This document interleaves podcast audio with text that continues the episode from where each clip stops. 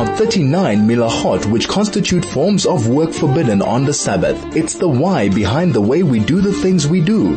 Join Rabbi Moshe Shnerb now for Hilchos Shabbos, only on 101.9 Chai FM.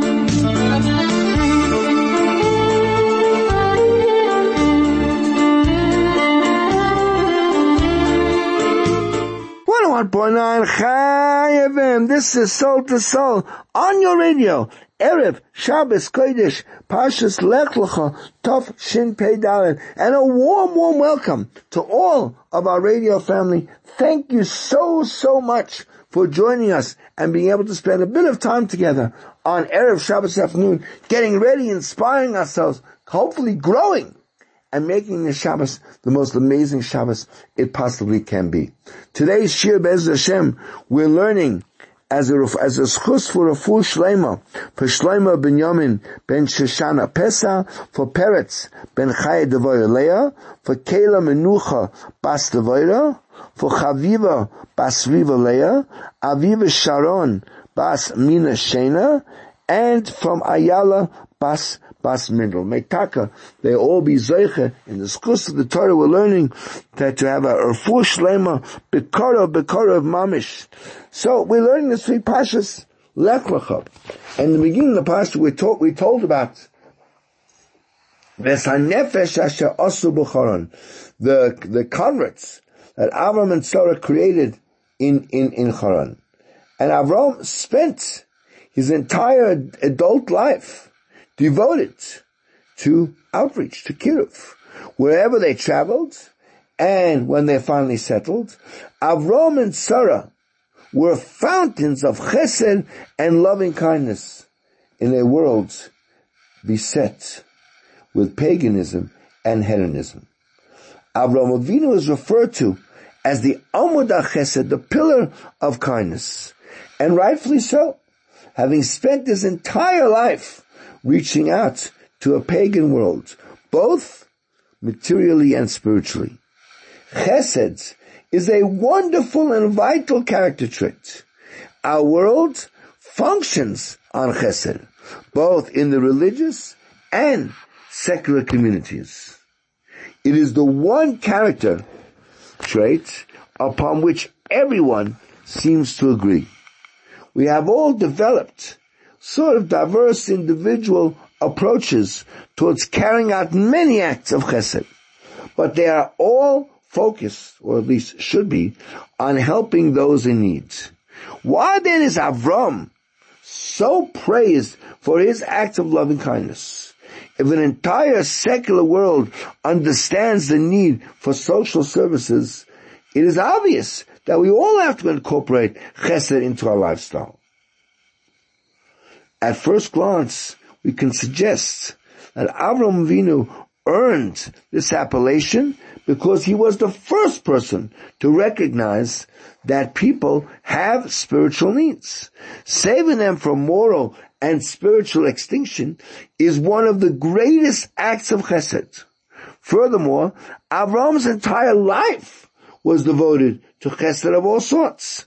Unlike his predecessor Noach, who spent an entire year on the Teva doing right? And, and, and, and, uh, chesed 24-7, Avram acted on his own without a divine imperative, instructing him to do so.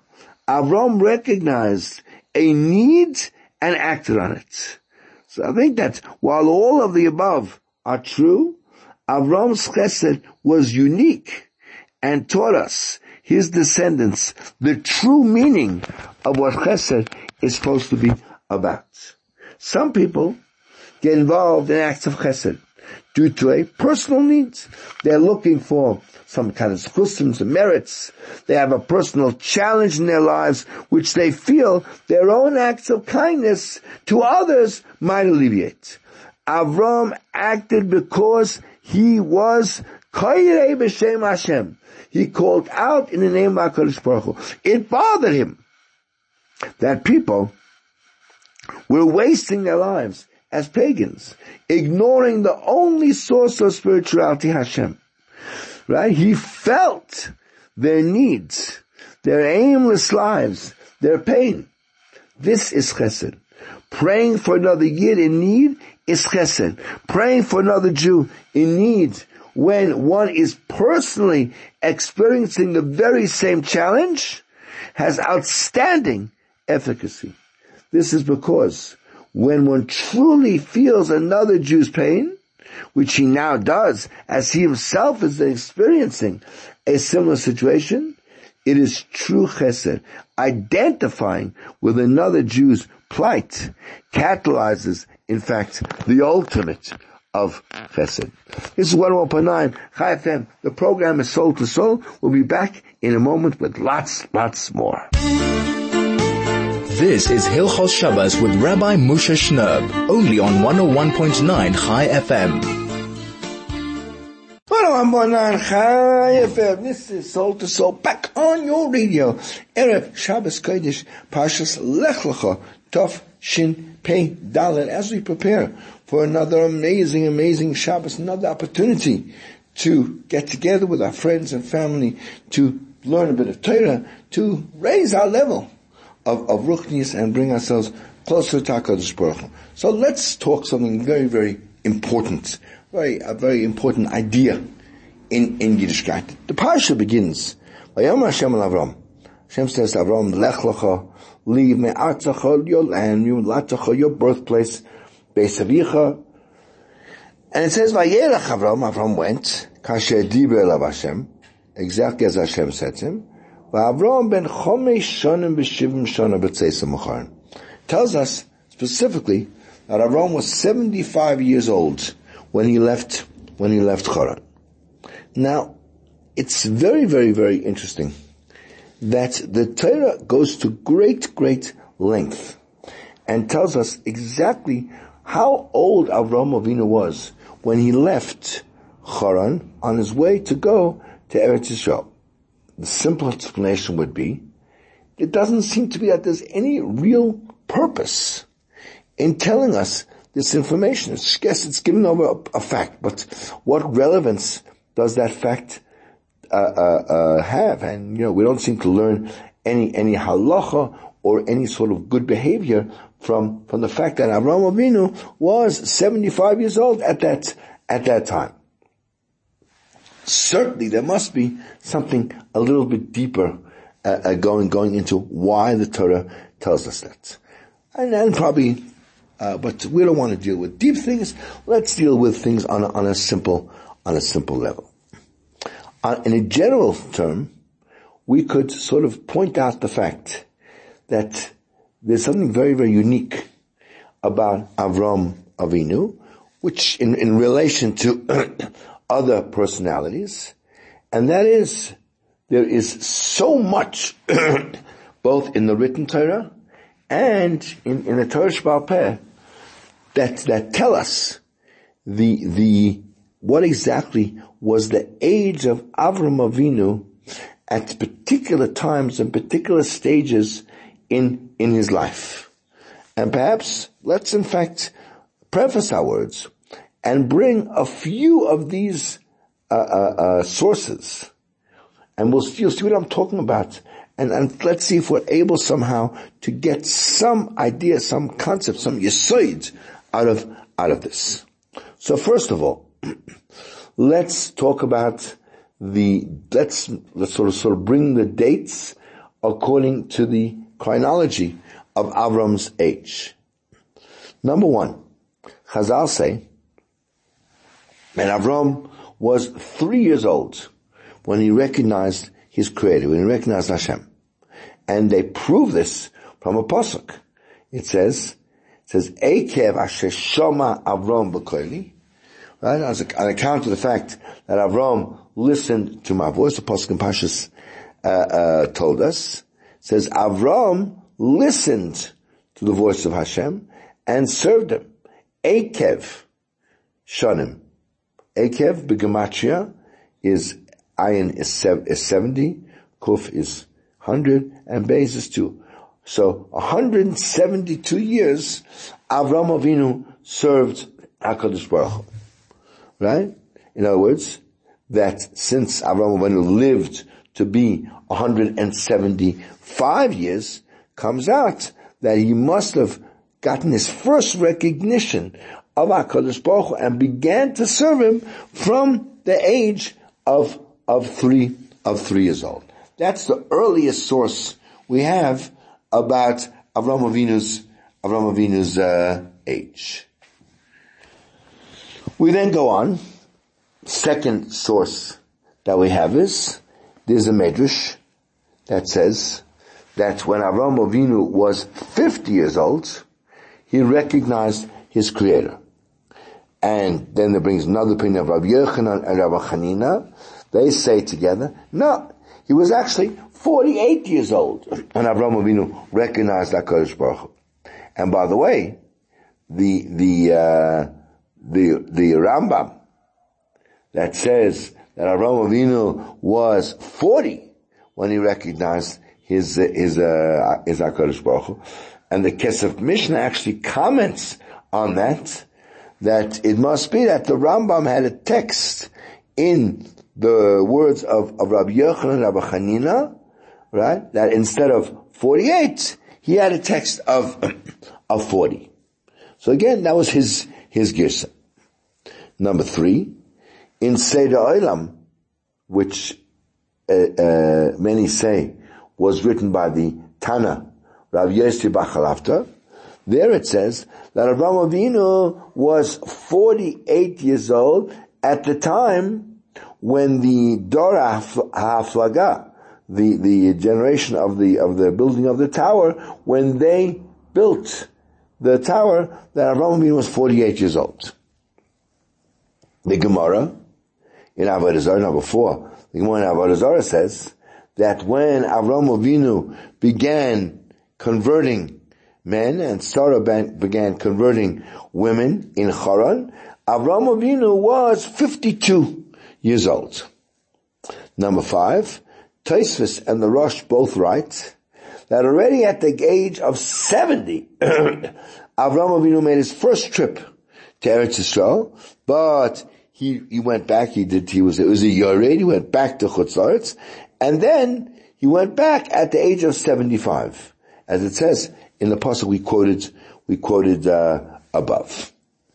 Number six, at the end of the Pasha, Avram Avinu gets the command to perform a bris milah. And the sort of the headline, the opening words of that whole discussion is, Vayhi Avram ben Tishim Shana v'Seisha Shanim.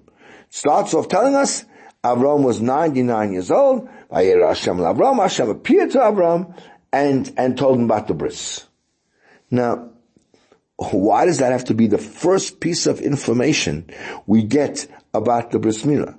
Yes, I understand it could have been mentioned, but it certainly could, could have been mentioned later on as a piece of, of information somewhere later in, in the, uh, in the commandment and, and we would have gotten an idea of how difficult the bris milah uh, was. In fact, uh, what, what sort of makes the question even stronger is at the very, very end of the parsha, by Maftir, it again mentions the fact that Avram Avinu was 99 years old at the time of the bris. It says, "Vayi Avram ben Tishim Shashana b'yimoy loy b'sarasai." Avram was 99 years old when he brised himself. In other words, even if we're going to hold that it needed to be pointed out as the opening detail that Avram was of a certain age, so why again does it have to repeat it uh, uh, and again tell us his his uh, age? Yes, we understand that there's a chiddush here that even though Avram was quite advanced in his age, he did he did the, the bris. But again, that information given over once would have been would have been uh, uh, enough. What the fact that Torah has to has to repeat it. Uh, obviously, the Torah found it so important that the Torah emphasized it and even repeated it a a uh, a second a second a second time. So the obvious question we're left is why does the Torah spend so much detail and so much time telling us all these different ages. What is the impact? What is the lesson that we need to learn to learn from that? So perhaps let's begin and and look at some of the statements uh, uh in Chazal where where where these dates are are uh, explained. Right? Um, let's say the events of Avram's life before what the Torah begins with in this week's Parsha, which was at the age of, of 75, the Torah doesn't tell us a great deal, doesn't tell us anything really, about Avram's life before he left Eretz Yisrael the second, the second time. But if we just take a quick squiz through the Midrashim that talk about how Avram recognized HaKadosh Baruch Hu, so straight away, that raises a, a very, very big question. When, in fact, was it that Avram Avinu began to have a relationship with HaKadosh Baruch Hu? Was it already from the age of three? Was it from the age of 48 or perhaps 40 or maybe from the age of 50? And furthermore, why is it important to know that he was 48 years old when the Tower of Babel was built? That he was 52 years old when he began to convert people in Haran? What is the import of all these things? We're going to come back and discuss this in much more detail after the break. This is 101.9 Chai FM. The program is Soul to Soul. We'll be back in a moment. This is Hilchos Shabbos with Rabbi Moshe Shnerb, only on 101.9 Chai FM. 101.9 Chai FM, this is Soul to Soul, back on your radio. Erev Shabbos Kodesh, Pashas Lech Lecha, Tov Shin Pei Dalet. We have begun a very interesting discussion. Basically, we've asked, the Torah seems to put a great, great deal of emphasis on the ages of when events occurred in Avram's life. Do you recognize HaKadosh Baruch Hu when he was three? Another Medrash says was 40 or 48. Another one says that the Dor HaFlaga took place when Avram was 48. Avram began to convert uh, people in Haran at the age of 52. Avram went to Eretz Yisrael when he was 70, went again when he was 75. Avram had the Mila when he was 99. We keep get told, getting told these ages of Avram Avinu, and certainly it seems a pure question. Why do we have to have such detail about about his his uh, his life? And perhaps the answer to these questions was actually already alluded to by the Kesef Mishnah in the Rambam, where the point of all this is actually no contradiction at all between any of these different dates. The whole purpose of them is to, when we mention all of these gate, dates, is to teach us that even as great a person as Avram Avinu, his progression in Yiddishkeit was a slow and gradual progression from the point where he first recognized HaKadosh Baruch Hu, as he grew and grew, it wasn't a one-step process. process. The, the, the, it was quite, in fact, a, a long, a long process that developed as he got older. Avram, in fact, first recognized HaKadosh Baruch Hu when he was three years old. But his, his uh, development, his understanding grew deeper and, and so that there was another significant change that took place in Avram Avinu at the age of, of 40. Throughout all those years, right, the, the, the, his recognition, his understanding, his relationship with HaKadosh Baruch Hu got stronger and more developed. And he was revealing and, and discovering every moment things that he didn't realize and understand before that point. And therefore, at the age of 48, Avram Avinu reached the stage, a new understanding in, in the Bari Olam. And in that zechus, he was able to, to uh, uh, separate himself from those who were busy building this, this tower of, of the Dor HaFlaga, who wanted to separate themselves from HaKadosh Baruch Hu. Many Mephoshim talk about the Dora of Haflaga as a generation that rebelled against, against HaKadosh Baruch Hu. Even though this amazing idea of Safa, Achas, Udvaram, Achodim, a whole world unified together to do something, a, a tremendous, tremendous coming together and, and, and, and an agreement by everyone, by everyone who was in the world to do something, that's something amazing and very, very rare in, in the world, certainly as, as, as we knew it, and very, very choshev by itself. Nevertheless, in spite of Avram Avinu standing against the unity of the entire world, Avram Avinu's understanding and recognition of HaKadosh Baruch Hu at that point at 48 years old was deep enough and compelling enough that Avram Avinu was able to separate himself from, from, uh, from, from that. When he revealed that the, the, the uh, foundation for building this tower was warped to the point where if a stone fell down and broke and was wasted, that was more important to them than if a human being fell off a scaffolding and was killed. Avram Avinu realized there's something wrong. This cannot exist in a world where Avram Avinu understood a world of chesed, a world of caring, to be completely callous to other human beings. Avram Avinu understood that there could be no success in in uh, in this, and therefore, in fact, he actually cursed them as the pasuk in uh, in Tehillim uh, says says Bala Hashem Palag L'Shonim. Avram davened that Hakadosh Baruch Hu completely uh, uh, change their language, said you wouldn't be able to un- understand, as in fact we know we know happened. Why? It says It says in in, in because I saw that it was all about fights. The, the, the unity was external. The unity was for show, but actually they cared nothing at all about each other. Human life was expendable. Uh, supplies were more important. Avram understood that this could never ever happen. With that ear and migdal and roish Shemayim, he understood that was all treif, and he was able to separate himself self from from it. All these things, if in fact these were different stages in, in the building of Avram Avinu's understanding and recognition and his personal journey, call it, to HaKadosh Baruch Hu. So the, the, uh, the, a, a, a, a structure that actually began from the age of, of, of three and, and progressed until the age of, of 50.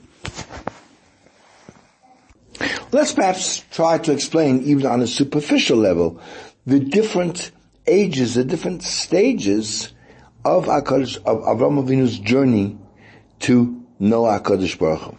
Now, we all learned when we were in school that there was this Yid whose name was Moshe Bamaman.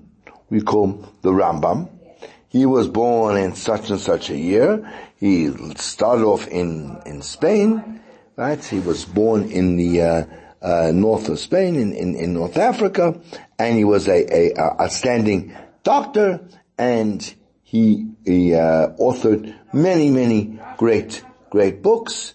Right? If you have a, if you went to a very, very good school, uh, they would teach you that the Rambam uh, uh, wrote a commentary on all the six books of the Mishnah at a very young age, and he wrote a uh, a halachic work which is called Yad Chazaka, which includes all the different subjects in, in Yiddishkeit, right? So, so once you've uh, learned that whole Yad Chazaka, you could say that a, a, a Talmud then understands a little bit about the Rambam, and he knows a few of the details about his own personality. Now, when uh, a few years later, this young student gets to yeshiva, and he sees that the Rambam wrote a parish on all of Mishnayos, and even if he remembers that fact from when he was in, in school, but now, right, uh, uh, at that point, he, he, he, barely knew as a youngster what the Shisha Siddur Mishnah actually were. But now, now when he comes into, into yeshiva and he understands the, a massive amount of, of material that is in, in the Mishnah, now he begins to understand what it means that the Rambam wrote an entire commentary on the whole Mishnayos.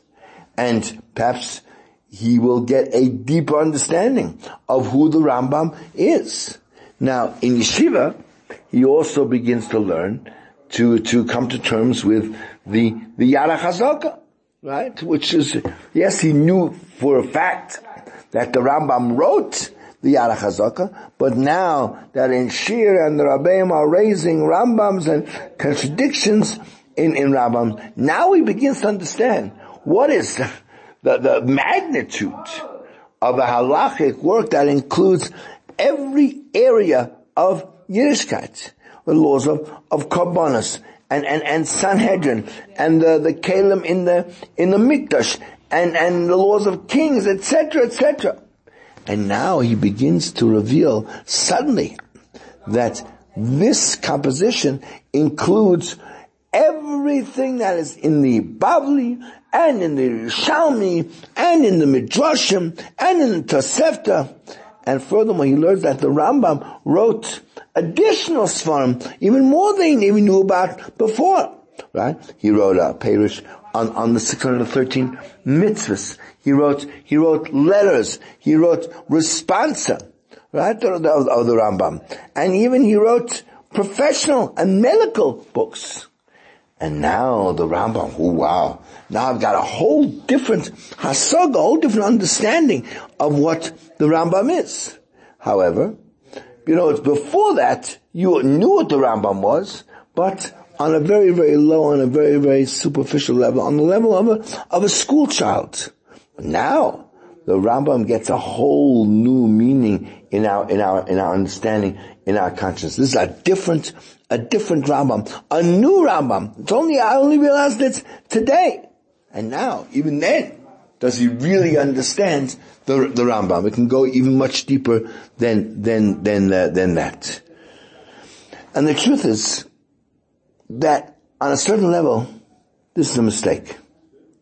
And does someone, is there anyone who really understands the Rambam?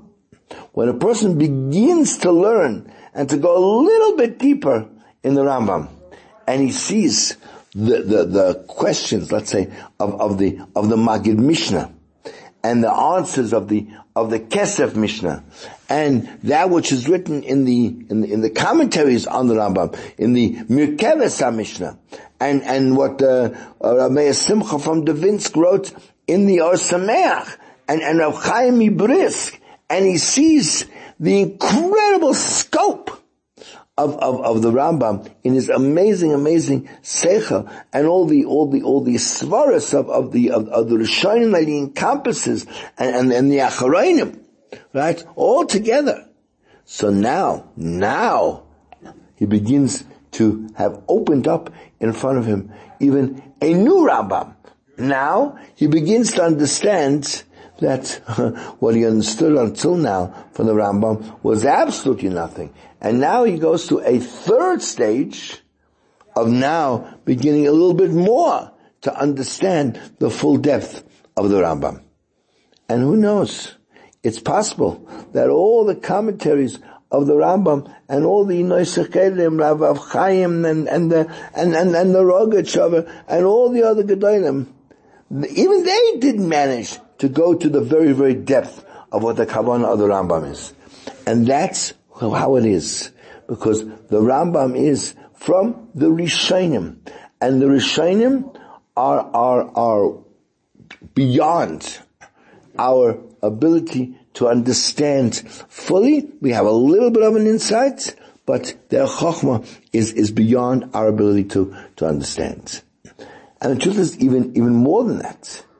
In spite of the fact that when this person began, let's say, that second level of, of recognizing the, the Rambam. So this Bacha thought, oh, now I got it. Now I understand the Rambam properly. But now, now when he began the, the third level, and he began to recognize him even deeper, he understands that that which he thought before the Rambam, and the chasm and the gulf that exists between what he previously understood about the Rambam and what he understands now is, is so large that, uh, that, uh, you know, uh, uh, uh it's as large as the, the, the chasm that existed between what he understood as a school child to when he started yeshiva, right? The Rambam shall, shall, uh, of, shall, shall, that he learned in, in the school, right? To the Rambam that he now understands at the beginning of his learning in yeshiva, right? And, and, uh, and, and what he now understands after having learned all the Rishonim Achronim, it's, it's, each one is a completely, completely different understanding, but all of them are in fact very, very little into, into, into getting to the total depth and understanding of what, what the Rambam, what the Rambam was. When we talk about the Emunah and Baruch Hu, this is really what we find as regards Avram Avinu also. Avram first recognized HaKadosh Baruch Hu at the age of three. But this was just a, a, a recognition of the fact that there is someone who's running this world. And even if there's no doubt at all that in this world of of uh, of uh, idols and images that everyone else was serving, this was a great, great thing. That amongst that whole society that was serving idols, that Avram Avinu could reach a level, even the, the basic recognition that there is something running the world, that already was mind blowing. To understand that everything that's going on around him is, is lies and, and falsehood, right? But still, even on that level, it's a very, very, very basic, very sort of first level recognition of, of HaKadosh Baruch Hu. He still didn't, Avram still didn't understand at that point what was, who is that leader, who's running the world, and what does HaKadosh Baruch Hu want from those that he created. He still didn't know. Perhaps, maybe there are, what, what are the, what are the ways of this, of this creator? How does he run the world? Right? uh, uh, uh he, didn't understand anything about HaKadosh Baruch Hu's midas, about his, his characters, and that a person needs to connect himself to Hashem's midas, that he had no understanding of at that point. Right? That was not uh, uh the Hakara of, of HaKadosh Baruch Hu at, at the age of three. But, if a person will get up at one end of the world, and he will come to a, a, a conclusion that Avram Avinu reached, that there is a, a, a director to this world, and he would give him a name in whatever, in whatever language. Can we in fact say that this person it is, it is, is someone who truly believes in HaKadosh Baruch Hu? No. We, we believe in, in, in the kayach of, of that which we call Yud K Vav K, the name of of Hakadosh Baruch Hu, right? Or or uh, Aleph Dalet Nun Yud, and that person believes in the kayach of some other name. Understand just because he gave it a different name, does that mean he's not aligned with our understanding of Hashem? Certainly, that's not so. Right? The, the, the important point over here is, right? Whatever you want to call it, but the fact that I can relate that there is some kayach, whatever, whatever you call that entity, that there is some entity that he has the kayach to rule and direct this, this world. So, and, and, and he believes that he is one unified force and that he has no physical guf. That forms the basis of a knowledge, the basis of an understanding of what HaKadosh Baruch Hu is, but that needs to be built. That needs to be developed. And that's something that takes a lifetime. So the basic understanding Avram Avinu had about HaKadosh Baruch when he was three years old, he spent the next 37 or, or, or more years working on that, developing it, deepening it, until he got to the point where he was so convinced of HaKadosh Baruch Hu's existence as we said, he was able to stand up and fight against the unified world that was building this tower because he saw that that could not be the Ratzon of Hashem since it did not contain the Midah of Chesed. By that time he had understood some of the attributes of Hashem, some of the Midas of Hashem, and therefore anything which did not contain the Midas of Hashem could not be emes. He progressed to the point where four years later, when he was 52, now he was so convinced of the presence of HaKadosh Baruch Hu, and the, and the omnipotence of HaKadosh Baruch Hu, and the involvement of HaKadosh Baruch Hu, that he decided to go public. And he decided to start teaching other people about it because he had grown to the point where he felt he could share, he could impart, he could influence others to also start to accept and understand the presence of HaKadosh Baruch Hu. And he progressed. At 70 years old, he went there to show, but he wasn't yet on the level of understanding of Hashem to stay there. It took him another five years, till 75, till he was Zeiche, to be able to go to Eretz Yisrael and stay there. By then, his level of understanding of Hashem had reached such a such a, a, a madrega, such a, a high place where he could now be, he could now live in, in Eretz Yisrael. And it took him another 24 years till he was 99 of being in Eretz Yisrael. He was finally able to actually make the huge step of entering a bris, of entering a covenant with HaKadosh Baruch Hu. A covenant is between two people that have a real strong relationship. It took him from the age of three to the age of 99 to get to the point where you could do the bris milah. And that's why he didn't do the bris milah earlier. And this is just such an important lesson for us. Don't think that we're going to become great people overnight. It's one step after another, one small baby step. Each level of Amunah we reach, each thing we understand, each thing we have a clarity in, will bring us to the next step. But it's going to take a very, very long time for a person to become a true, fully fledged, and, and, and completely convinced uh, Maamin in, in, in the, in the Borei Olam. This is 101.9 FM. The program is Soul to Soul. We'll be back in a moment with the Halacha uh, segment. This is Hilchos Shabbos with Rabbi Moshe Shnerb, only on 101.9 Chai FM. 101.9 Chai FM. This is Soul to Soul back on your radio. Erev Shabbos Kodesh.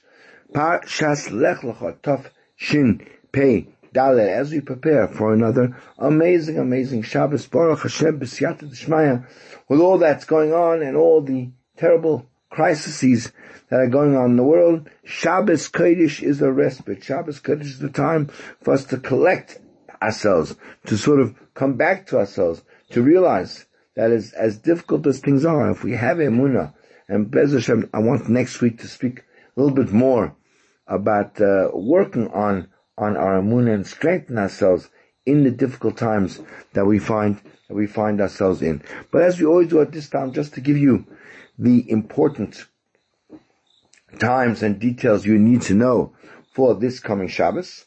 So first and foremost, the earliest time for lighting your Shabbos candles this afternoon is at five o'clock. Five o'clock exactly is the earliest time to light, and let's aim for it. You know, we want to show HaKadosh Baruch Hu a little bit extra effort. We want to show HaKadosh Baruch that we're really, really trying harder to do what we do better, rather than so much than doing more and doing extra things. Let's try to see that we, that we can do what we do in the best way possible.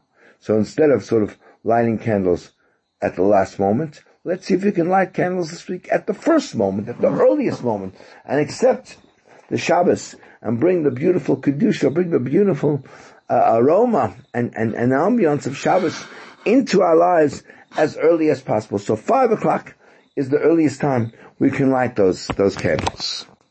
If you're not going to manage to light candles by five o'clock, then the latest time to light candles this coming afternoon is at 6.03. 6.03 is the latest time. 6.03 is the time where Shabbos officially begins and we have to make sure that by then everything is done, everything is ready. We're in full Shabbos mode by that, by that time. Do not rely on those extra minutes after candlelighting between candlelighting and sunset. That is only for really, really emergencies, people who are on the road and get home late and, and want to make try to get home before, at least sunset. For them, there's an extension, there's an injury time. But we have to see 603 as the latest time when we sort of turns our, turn our cars off and have everything in its place and Shabbos begins in our lives at that, at that time. Shkia then is 18 minutes later at 6.21. That's absolutely the latest, the latest time. Therefore, if one wants to kind of make sure that when davens Ma'ariv after it's properly night, and therefore be able to fulfill as part of Ma'ariv the Torah mitzvah of saying Krishma and not have to repeat the Krishma, the full Krishma again later. So then one has to wait until 6.39 if you daven Ma'ariv any time after 6.39, you're good. You've davened, you said Shema at the time when it's actually night, and there'll be no need to repeat the full Krishma. Again, obviously we say the Krishma as part of getting ready for bed, but that's a different story. The mitzvah of saying Krishma you fulfilled by davening Ma'ariv after, after night, and then of course we have Friday night to sit together with our friends and family and go over the weekend and, and have some good food together and some good zemiris and a good laugh maybe and a good story and something about the Pasha also. Tomorrow, of course, is Shabbos Kodesh Pashas Lech Lecha, very, very interesting and informative Pasha about the life of Avram Avinu and the Haftarah that goes with it. The natural Haftarah for Pashas Lech Lecha will be read uh, tomorrow and then the, the Shabbos progresses as normal, beautiful Shabbos. is getting a bit longer. Uh, Shabbos Kodesh ends tomorrow night at 6.54. Six minutes before seven o'clock is really the end of, of, uh, of Shabbos. And we know what a lot of people are going to be doing on, on Motzei Shabbos. But don't forget to first, uh, uh make Havdalah afterwards and yeah, if you're going to be sitting anyway, have a Melave Malka. Go wash, have some bread, have some, have some good food, and fulfill the mitzvah not only of having a party as you watch the, the proceedings, but also to fulfill the mitzvah of, of having a, a Melave Malka, a, a fourth meal on Shabbos to accompany the Shabbos queen away as she takes a leave of us and leaves us back to the normal weekday world as we go into into into uh, Motzei Shabbos and, and Sunday. We are learning the laws of Boirer and talking about various different laws about separating liquids from foods. So let's say you want to open a tin of, let's say, pickles. So since the, the pickles are quite large, so we don't consider that the pickles are mixed together with the water or brine that they're sort of lying in. And you'd be allowed to pour out the water that's in the tin with them. You can pour the water, the water out. But that's pickles because they're big. In, in sort of contradistinction to that, let's say you have in that tin, uh, let's say, uh, tinned corn, or, or peas. Since those are very, very small, so those would be considered mixed up together with the liquids. And therefore, uh, since they're mixed together, it will be forbidden to pour out the, the water. Similarly, it will be forbidden to pour from a, let's say you have a tin of tuna, so you would not be allowed to pour out the oil or the water that's that's in in the tuna. And if you want to serve the tuna without the oil, so what you can do is using a, a spoon, you can take out the tuna from from the, the tin and put it in a different in a different uh, uh, plate because then again you're removing that which you want and leaving behind that which you don't want in order to eat it right away that would be completely permitted, permitted to do. What about olives? So olives that are sort of packed in, in water. So there, there's a halachic question because it's not so clear. Are those considered to be mixed up together with the, the brine? And therefore there would be a prohibition of doing the Isra Bayr or not. And, and since this is a, a questionable and doubtful situation, which is relevant to a Torah prohibition. If, if it, if it is considered mixed, then separating them would be a violation of a Torah principle. So since we're talking about a, a, a doubt in a case where the ramification might be a biblical obligation, so one needs to be strict and not pour out the, the liquid from the, the olives. And therefore, you're not allowed to pour out the water from amongst the, the olives. And similarly, you would not be allowed to use any kind of specialized separation uh, a kli that is that is uh, intended to uh, take out the olives from from the water. But again, you could take out the olives from the the, the container using a, a fork or, or a knife. That would be uh, permitted if you're going to eat them right away. That would that would certainly be permitted on uh, on on Shabbos. Now, we actually already mentioned before that if someone has, let's say, a gravy or, or soup, and in that soup are big pieces of meat or, or, or vegetables, because of the fact that they are large and noticeable, so we said they're not considered mixed together with the soup. And you'd be allowed to take them out even if you want to eat them not now, but but but much but much uh, uh, uh, later. And similarly, you'll be allowed to take a, uh, a specialized spoon and and and and take them out because since there's no isser of boirer involved here, so in the same way you could take them out with a with a fork, so too you'd be allowed to take them out with a a uh, a spoon that has holes which will allow the liquid to stay behind. If the pieces are very small, then the halacha is slightly different, but we're going to discuss that when we come back after this short break. This is 101.9. The program is Soul to Soul on Chai FM, and this is the greatest Jewish radio station in all of Africa. This is Hilchos Shabbos with Rabbi Moshe Shnerb, only on 101.9 Chai FM. 101.9 Chai FM. This is Soul to Soul. Back on your radio. Erev Shabbos Kodesh. Pashas Lech Lecha. Tov Shin Pei Dalet. As we have a last few moments together, we're talking about boirer separating and a soup.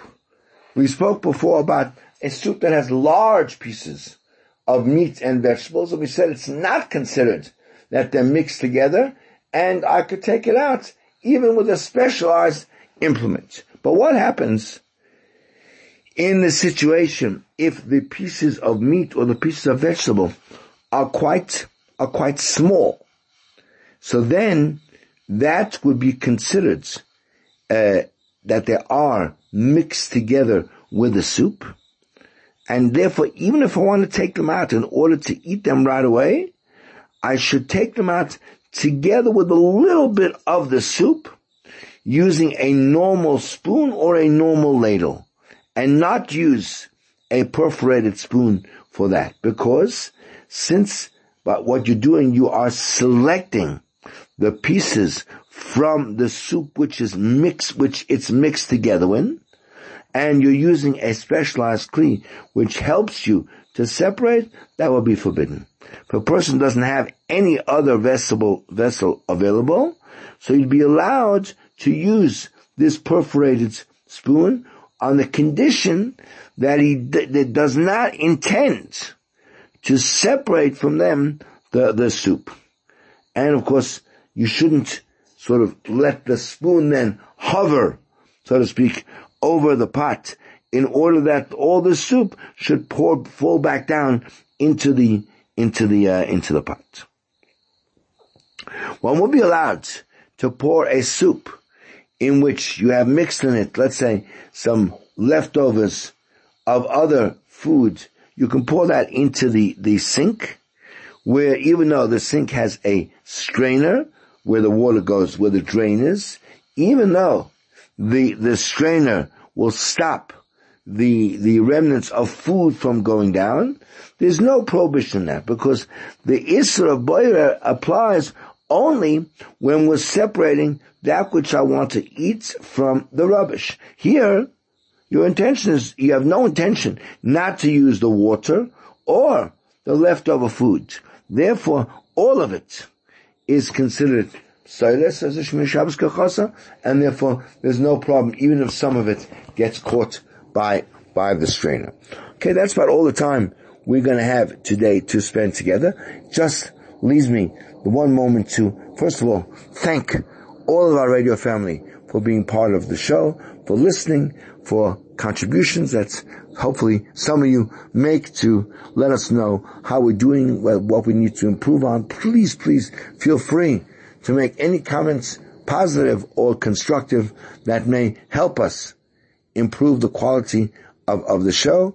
And it's just moments left for me to wish all of you a freilich and a beautiful Shabbos. Shabbos we really sit together and work as a family, work on a community and on, on developing our amun, on developing our faith and understanding that as terrible as things seem and as challenging as the situation as Kleisel finds itself, we're still in the love, we're still in the embrace of the HaKadosh Baruch Hu, and everything will work out exactly as the Ribbono Shel Olam wants it to. To each and every one of our radio family, a beautiful, heartfelt good Shabbos to one and all.